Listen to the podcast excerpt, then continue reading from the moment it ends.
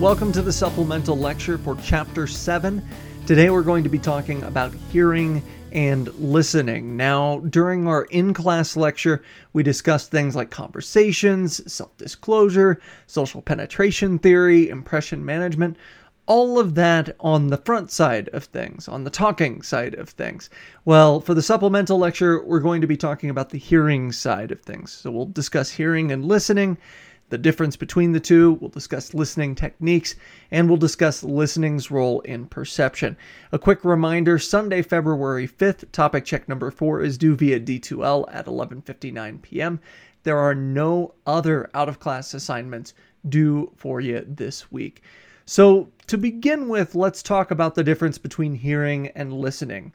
Hearing something is simply just perceiving sound. It's defined as the perception of sound by detecting vibrations through the ear. This is a passive physiological process. So much less like we would hear a bus going by on the street, it's kind of an individual and continuous process for us.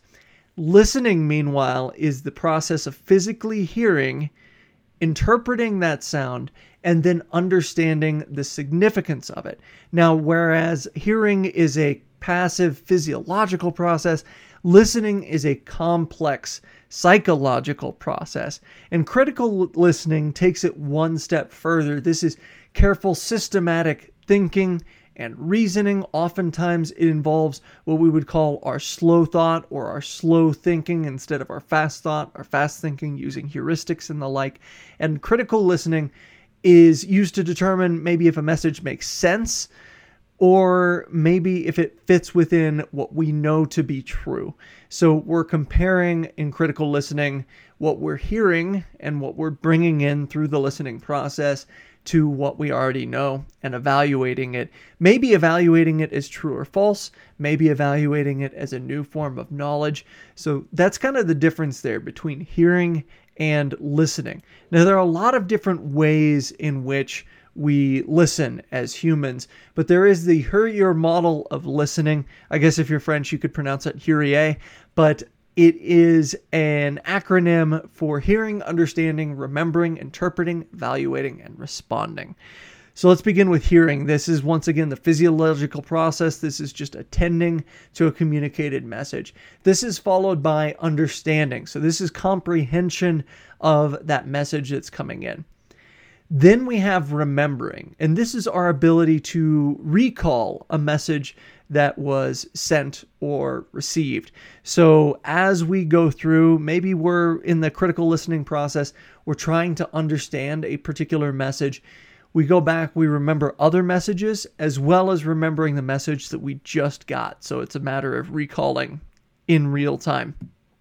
Next is interpreting. So once again, we're attending to various factors that influence the message's meaning. We're comparing a message against our preconceptions, against what we already know or believe to be true. And this is the, certainly the case for any interpersonal relationship. As we interpret a message, we also think about that relationship, the importance of the relationship, and our relation to that other person. That brings us to evaluating, which is judging a message's meaning, which is followed by responding. Now, some cases we respond by simply not responding. Once again, ghosting or leaving a message on read would be an example of a response via not a response. But more often than not, when we're listening, we react to the message. Maybe this is a matter of what's called active listening or just sending signal cues that show the other person that we are listening. So maybe our form of response is a simple nod. Maybe it's a message of acceptance of the message. Maybe it's a message of support. It could be any one of those things. So that's the HURIER model of listening for you. We're going to go through a lot of lists in today's lecture, and this is one of them. This is the taxonomy of listening. So if you're watching the video version, all five uh, steps in the taxonomy, or all five categories, I should say, of the taxonomy are listed on the screen, but we'll go through them one by one. The first is discriminative listening, and this is distinguishing between stimu- stimuli to determine what you should pay attention to. So, this is the type of listening we brought up earlier in the semester when we talked about what draws our attention in. So, things that are loud, things that are unusual, things that are repetitious. These are all examples of things that we choose to pay attention to. And discriminative listening is how we choose what to pay attention to, essentially. This is our process of saying, hey, that thing is loud, we're going to pay attention to that instead of this more quiet thing over there. This thing is really unusual, we're going to pay attention to that instead. We have comprehensive listening, and this is the use of discrimination skills in order to understand and remember what the speaker is saying. We do this a lot in terms of maybe in class lectures, in terms of meetings, in terms of group communication basically what we're doing is we're trying to retain as much knowledge as possible. Now, the difference between this and critical listening, which we'll get to in a second, is that with comprehensive listening, we're more focused on understanding the message and then remembering the message. We're not as focused on comparing the message to what we already know to be true and maybe you know finding chinks in that message's armor so to speak we have therapeutic listening where we serve as a sounding board for another person. And we've all been in that situation where a friend maybe has had a bad day and it pays to be a therapeutic listener sometimes. That friend can vent to us and they're not looking for anything. They're not looking for any feedback. They're not looking for how to solve a particular problem. They just want another person to hear them out. They want to feel like they're heard. And therapeutic listening is a great way to do that. Now, where people can get into trouble is if someone wants a therapeutic listener and the listener, instead of just simply serving as a sounding board, is suggesting all kinds of solutions there to this bad day, uh, that can be sometimes grating for a person that just wants that therapeutic listener on the other side of the phone call or on the other side of the coffee date and so forth. Critical listening is where we analyze a message that's sent in order to determine the acceptability or the validity of a message. We might do this a lot during presidential debates or during a persuasive speech. We might again be comparing this to what we know to determine the validity of the message and might be coming up with internal guidelines as far as maybe the pushback that we might make in response to this message or as feedback to this message. And then we have appreciative listening. This is the act of listening for pleasure or enjoyment. This is the type of listening we partake in when we listen to music or if we're listening to show tunes or even stand up comedy.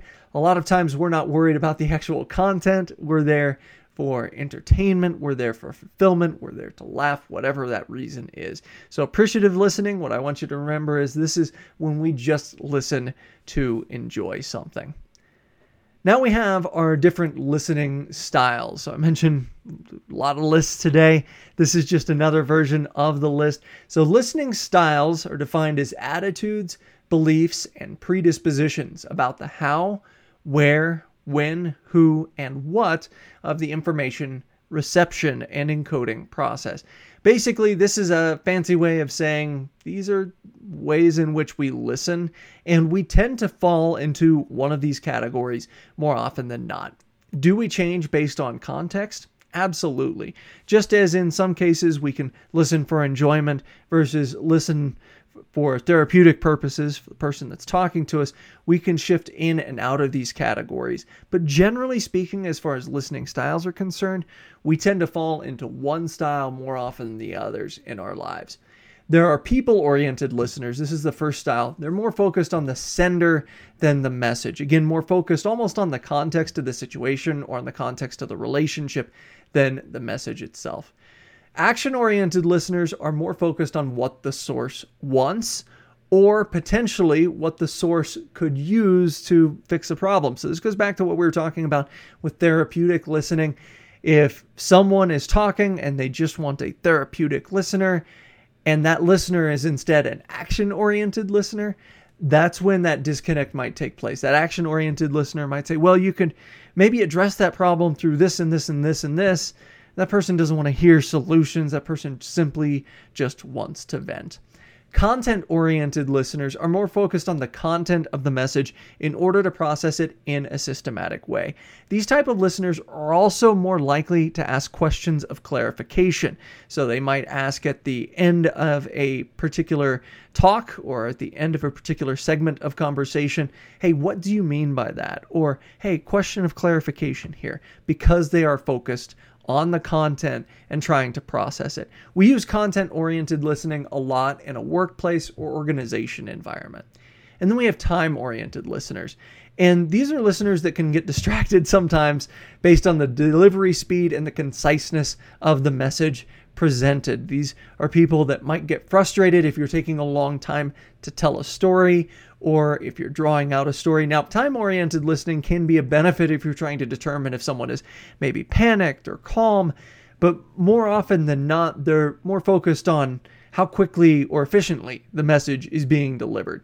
And as I mentioned on the bottom of this slide, most people don't just use one listening style, we use a combination, but we tend to fall into one type of listening in our conversations more often than not. Next list is the types of listening responses. We'll talk about each one of these on future slides, but we have silent listening, questioning, paraphrasing, empathizing, supporting, analyzing, evaluating, and advising. So let's start with the first two, which are silent listening and questioning. Silent listening, in this circumstance, the listener sends nothing. Now, this can send a potential powerful message. Maybe it's a positive message. Maybe it's a negative message. If you just don't respond, you have a blank look on your face. Maybe you're telling the other person, hey, I wasn't paying attention, I wasn't listening, I was zoning out. Maybe you're telling the person, hey, I'm really angry or upset by what you said, to the point where I'm not going to justify it with a response. Sometimes it can be a positive response. If you ask someone, for example, to think about something and the listener doesn't respond, that might be taken as a positive, that they are actually thinking about the thing you want them to be thinking about. Questioning aids in clarifying meaning. So, once again, these are those content oriented listeners. They might ask the questions of clarification. There are a lot of different types of questions we can ask in response after finishing listening to something. So we can ask open or closed end questions, we can ask sincere questions, or we can ask something called counterfeit questions. And counterfeit questions often include statements or hidden agendas, or they seek to reclaim conversational power. So, one example of a counterfeit question is the you know possibly apocryphal one that was proposed once was have you stopped beating your spouse yet? So let's look at this question. So it, it is a question but it's a counterfeit question because it presumes one of two things. If the person answers yes, then they are admitting that they at one time beat their spouse or partner.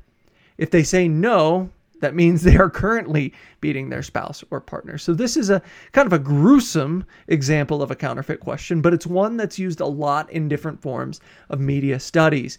In fact, there are various different business leaders that have used this question as a retort to what they see as a particularly harsh line of questioning by media personalities.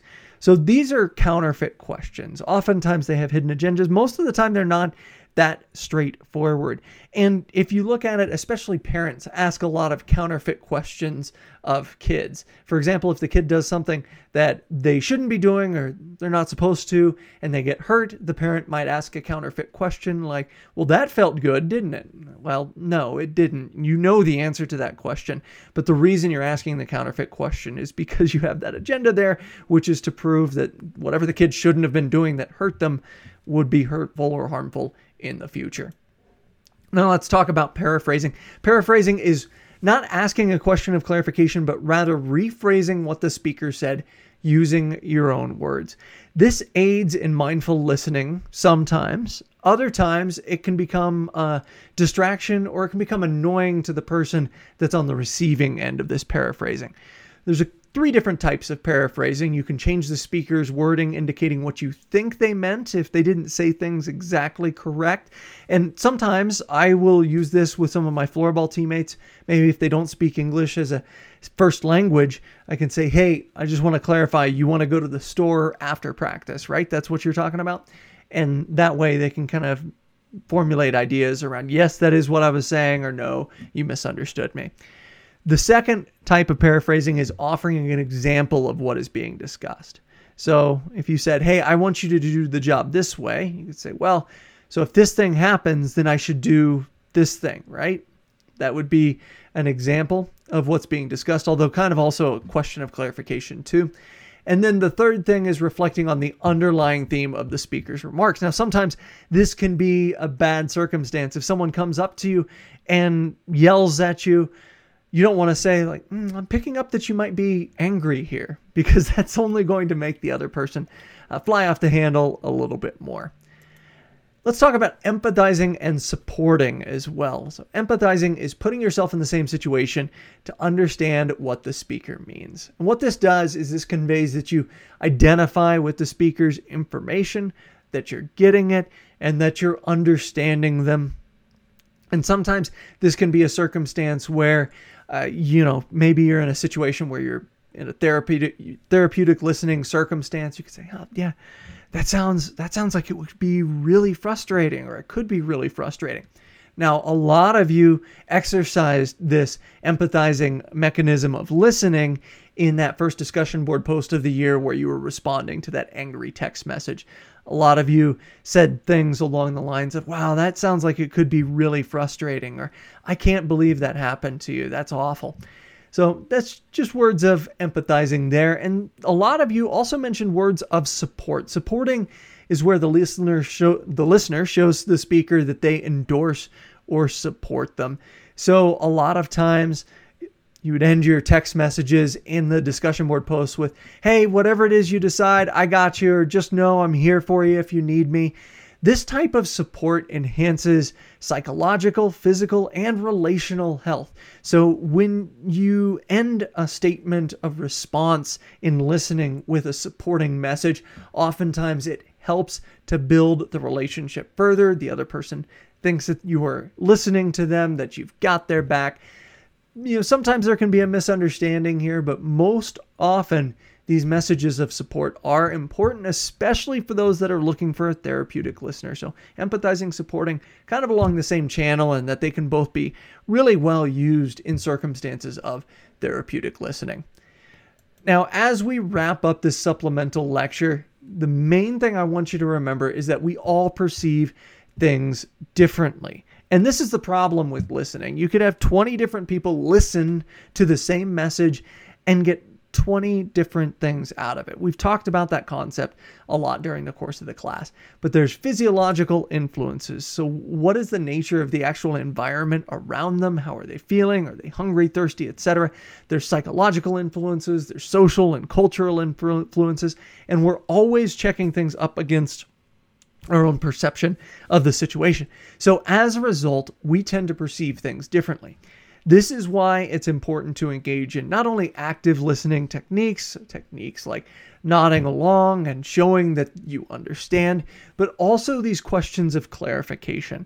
And oftentimes, these questions, or even paraphrasing that we talked about, these are things that we don't always do because we're afraid of how it might come off. But these can be really, really important, not only to clarify what the person said, but their actual meaning. Keep in mind, we don't always say things we completely mean, or sometimes we hide meanings kind of in between the lines of what we're talking about. And so, because of the fact that we perceive things differently, because of the fact that speakers perceive things differently, and because of the fact that, again, impression management comes into play, it's important to sometimes take a step back and think about what is really being said and try to see things from outside our own perceptions, even though it can be really, really, really difficult to do. That does it for this supplemental lecture. I know we blitzed through a lot of things super quickly. I highly recommend if you read any chapter in the book, reading chapter 7. There's a lot of great information there, both about conversations, which are super, super important, and about listening, which we kind of went through rather quickly on this supplemental lecture. Obviously, conversations and listening, two of the keystones to a lot of interpersonal communication research. Once again, a reminder Sunday, February 25th, your topic check number four is due via D2L at 11.59 p.m. And then next week, what we're going to do in class is we're going to clean up any loose ends from the lectures, answer any questions you might have. We're going to talk about the midterm study guide, and we're going to review for the midterm in class. Highly recommend you show up to that class because there will be extra credit available. And also, those that show up for the in class midterm review tend to do much, much better when they take the midterm. That's it for this week. There will be no supplemental lecture this week. So we'll be back two weeks from now with a new supplemental lecture as we move into the second half of the textbook for the second half of the semester.